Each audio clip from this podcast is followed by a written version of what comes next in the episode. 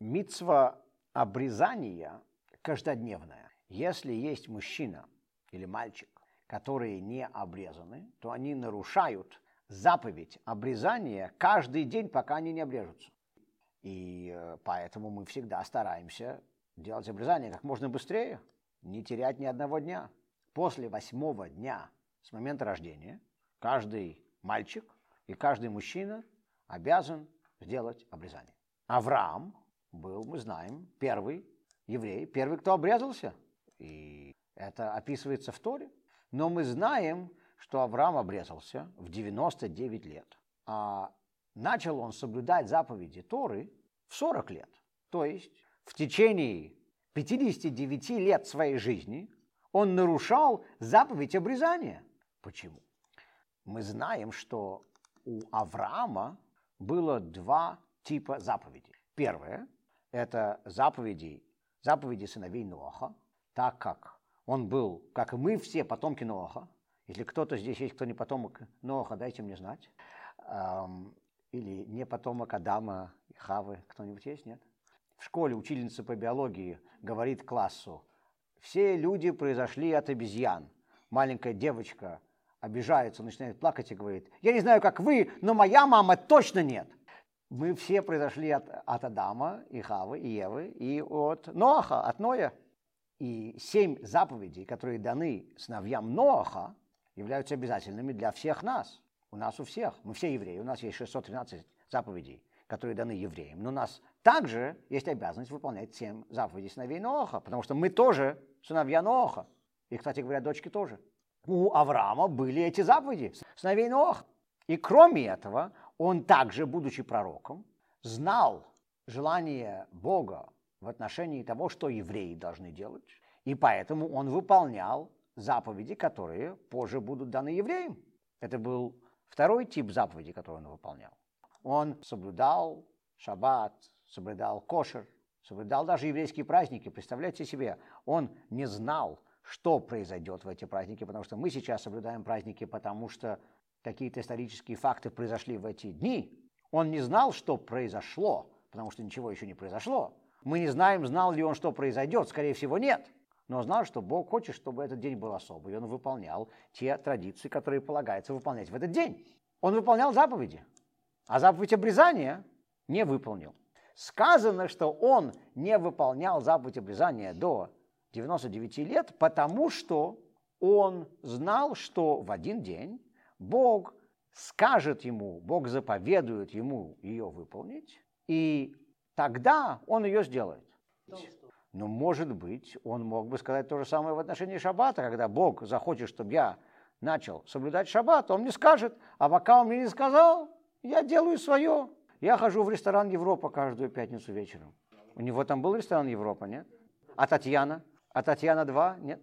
Непонятно, чего же он ждал? Он специально хотел быть заповедованным. Он хотел, чтобы заповедь была ему дана Богом. Он хотел, чтобы Бог ему приказал ее выполнять. Почему? Например, ваш муж или ваша жена знают, что вы что-то очень хотите. Вы мечтаете о новом телефоне. Вроде бы у вас еще, еще старый, и старый работает, но у него уже потресканное стекло, и он уже плохо работает. Вам хотелось бы новый телефон? Ну, не знаю, дорогой, и как-то так. Рано еще менять, не знаю. И вот ваш муж или ваша жена говорят, у меня для тебя подарок, новый телефон. Вы их не просили покупать вам новый телефон, но они сами знали, что вам это хотелось бы, что вам приятно было бы иметь новый телефон, и они вам покупают этот подарок. Вы очень рады. Если это происходит, то вы рады по двум причинам. Во-первых, вы рады, потому что у вас есть новый телефон. Это всем приятно. А во-вторых, вы рады потому, что ваш супруг или супруга сделали вам сюрприз. Они сделали вам приятное. Вы их даже не просили, вы им не намекали. Они сами сообразили, что вам это хотелось бы, и вот сделали вам приятно. Давайте посмотрим на другую ситуацию. Вы звоните вашей жене или вашему мужу и говорите, слушай, мой телефон уже очень старый. По дороге домой сегодня заедь в Apple Store и купи мне новый телефон там. Мне уже срочно нужен новый телефон. И хорошо. И ваш муж или ваша жена приходят домой с новым телефоном. Вы, конечно, очень рады, что у вас теперь новый телефон, но весь элемент сюрприза уже полностью пропал. То есть вам приятнее, если вам кто-то делает подарок без необходимости просить у них этого. Если вдруг о вас кто-то заботится без того, что вы об этом его просили, вам это приятней. Если же вы должны говорить человеку, что вам нужно, то вы получите то, что вам нужно, но это уже будет менее приятно с человеческой стороны.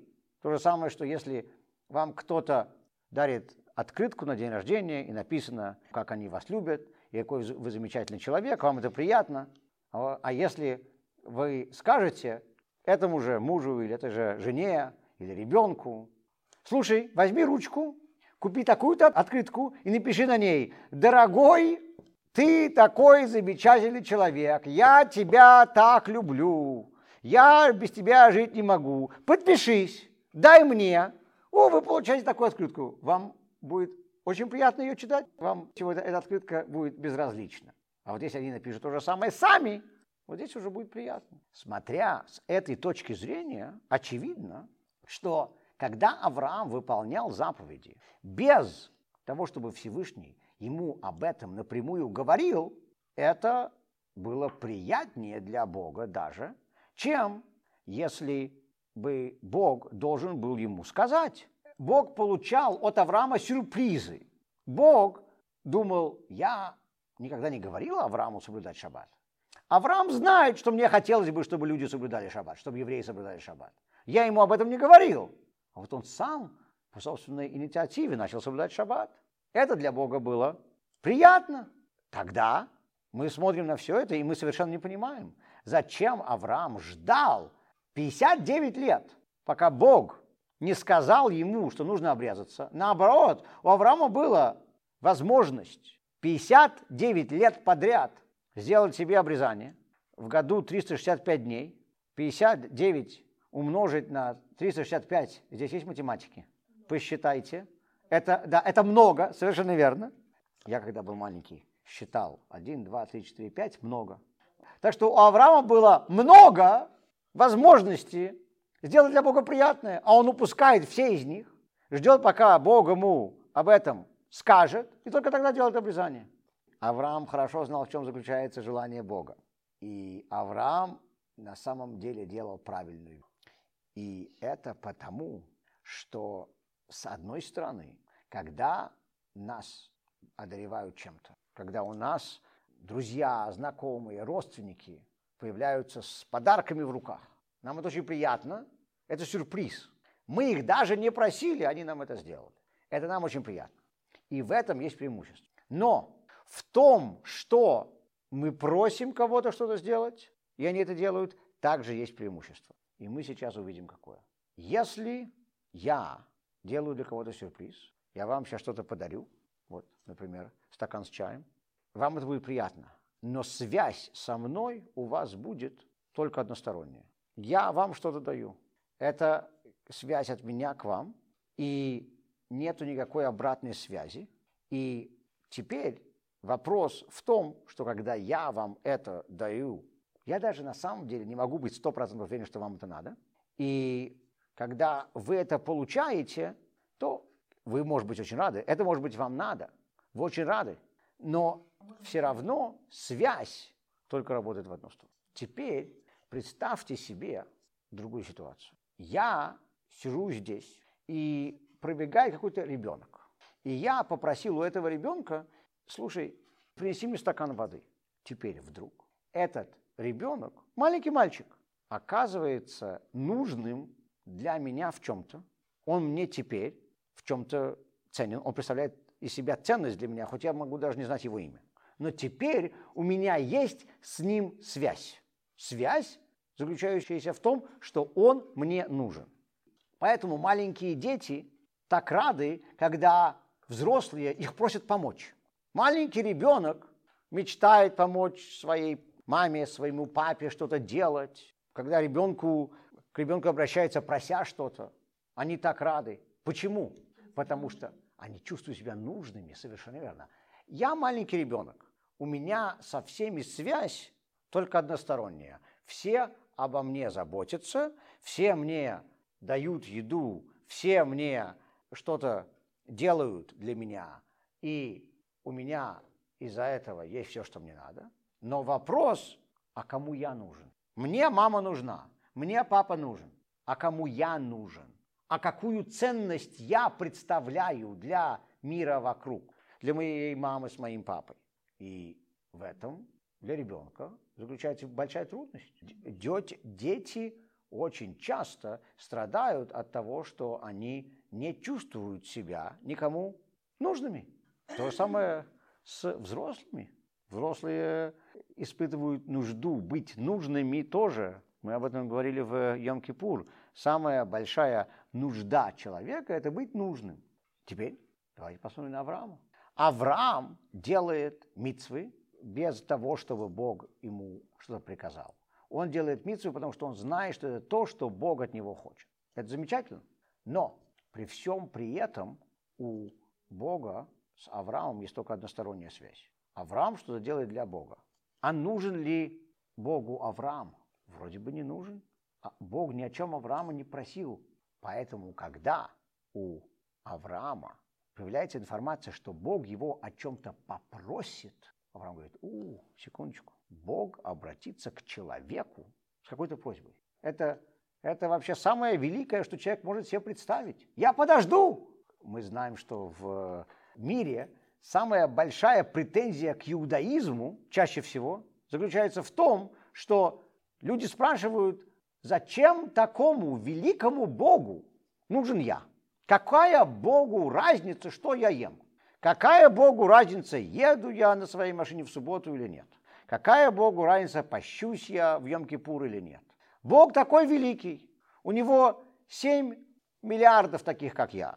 Один я. Какое ему до меня дело? И это правильный вопрос. Но потом вдруг этот великий Бог обращается к конкретному человеку и говорит, мне важно, что ты делаешь. Ты вот такой маленький, и твои действия вот такие малюсенькие. Но мне важно, что ты ешь. Мне важно, что ты делаешь в субботу. Мне важно, как ты проводишь свой Йом-Кипур. Тот самый факт, что Богу теперь становится важно, что мы делаем, является самым великим, что человек может себе представить. Манис Фридман, вы, наверное, знаете, кто это, известный еврейский лектор, рассказывает, что есть большая разница между реакцией на одну его историю в любавической общине и за ее пределами. Или, по крайней мере, между людьми, которые знают и действительно оценивают, кто такой любавический рэбе, или не знакомы с любавическим рэбе. У Маринса Фридмана была мать, которая умерла несколько лет назад в возрасте 101 года. И он рассказывает часто о том, что Ребе, Любавический Ребе, как-то один раз сам позвонил его маме по телефону.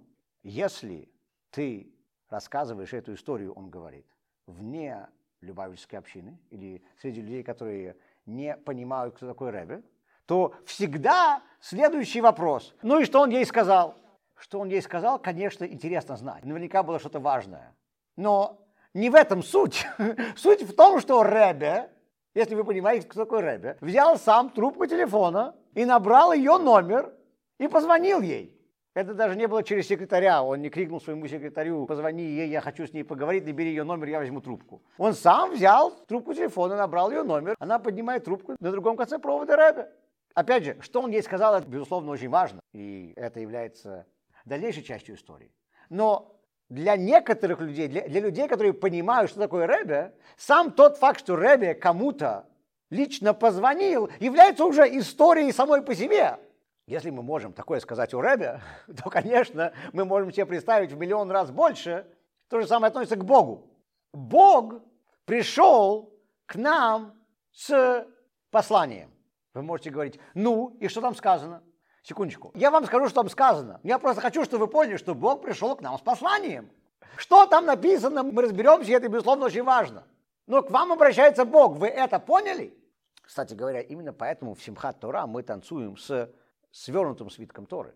Вы знаете, Симхат Тора – это праздник Торы. Если это праздник Торы, то почему мы тогда не проводим этот день, изучая Тору? Почему мы не проводим этот день в уроках весь день? А наоборот, мы пьем и гуляем, и мы танцуем. Вопрос даже еще больший. В Симхат Тора, если это праздник Торы, то первыми его должны отмечать, и больше всего должны веселиться кто? Великие знатоки Торы, главные раввины. А простой люд, который едва вообще может читать эту Тору, что им веселиться?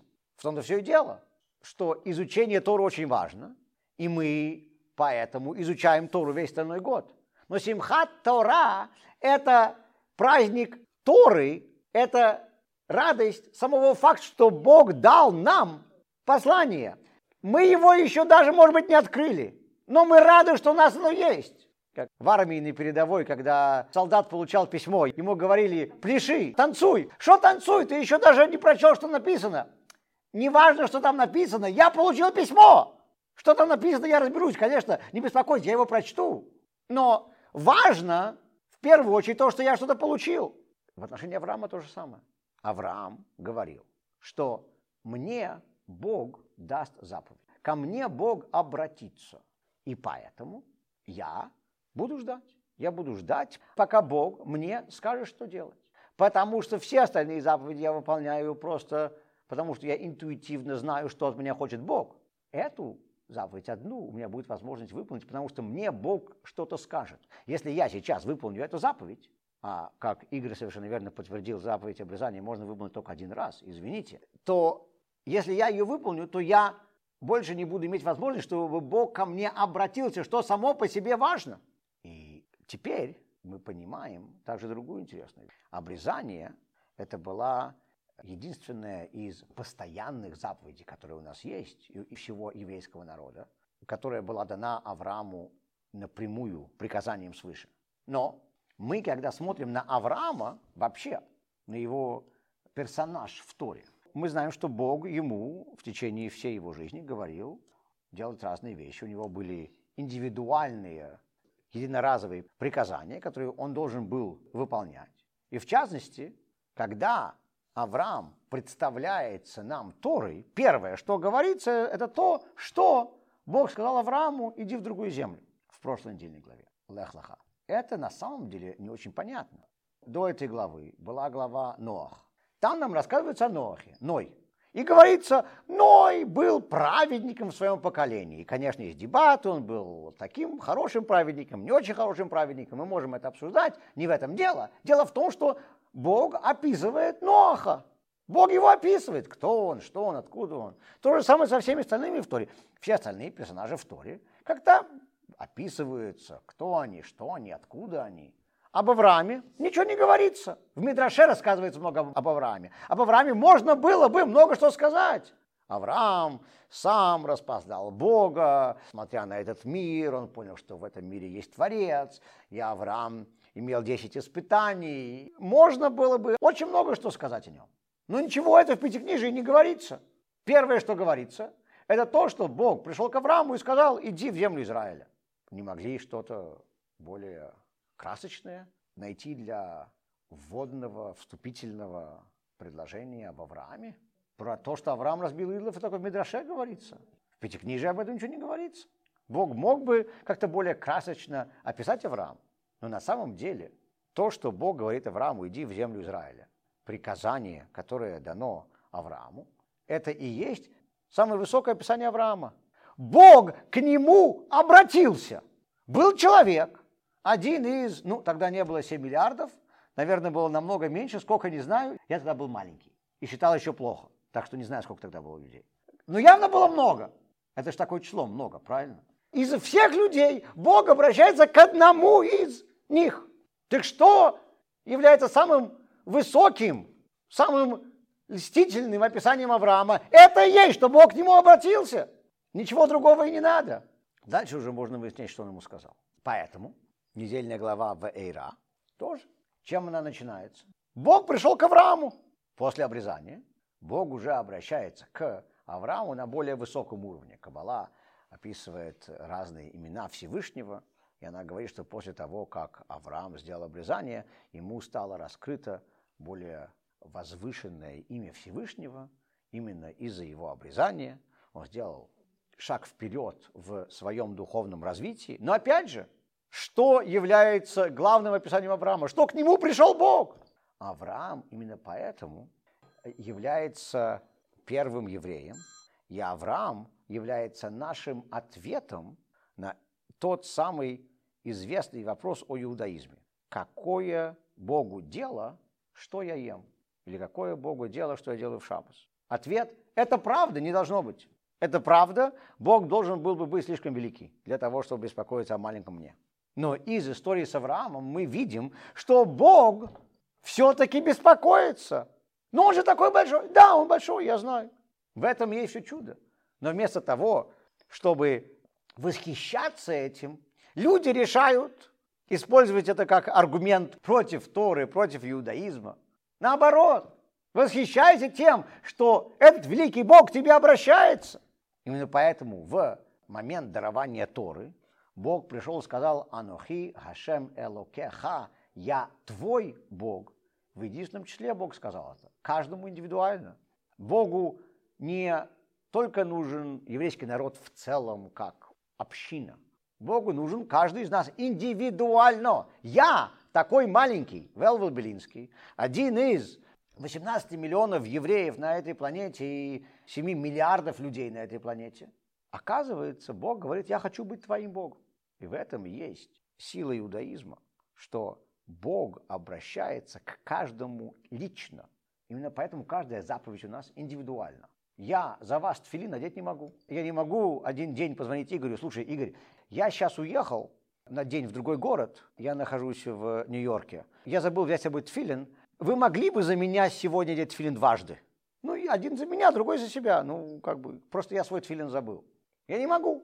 Я должен выполнить митву сам. Это моя митва. За меня никто ее другой не может сделать. То же самое Шаббаса касается. То же самое всего остального.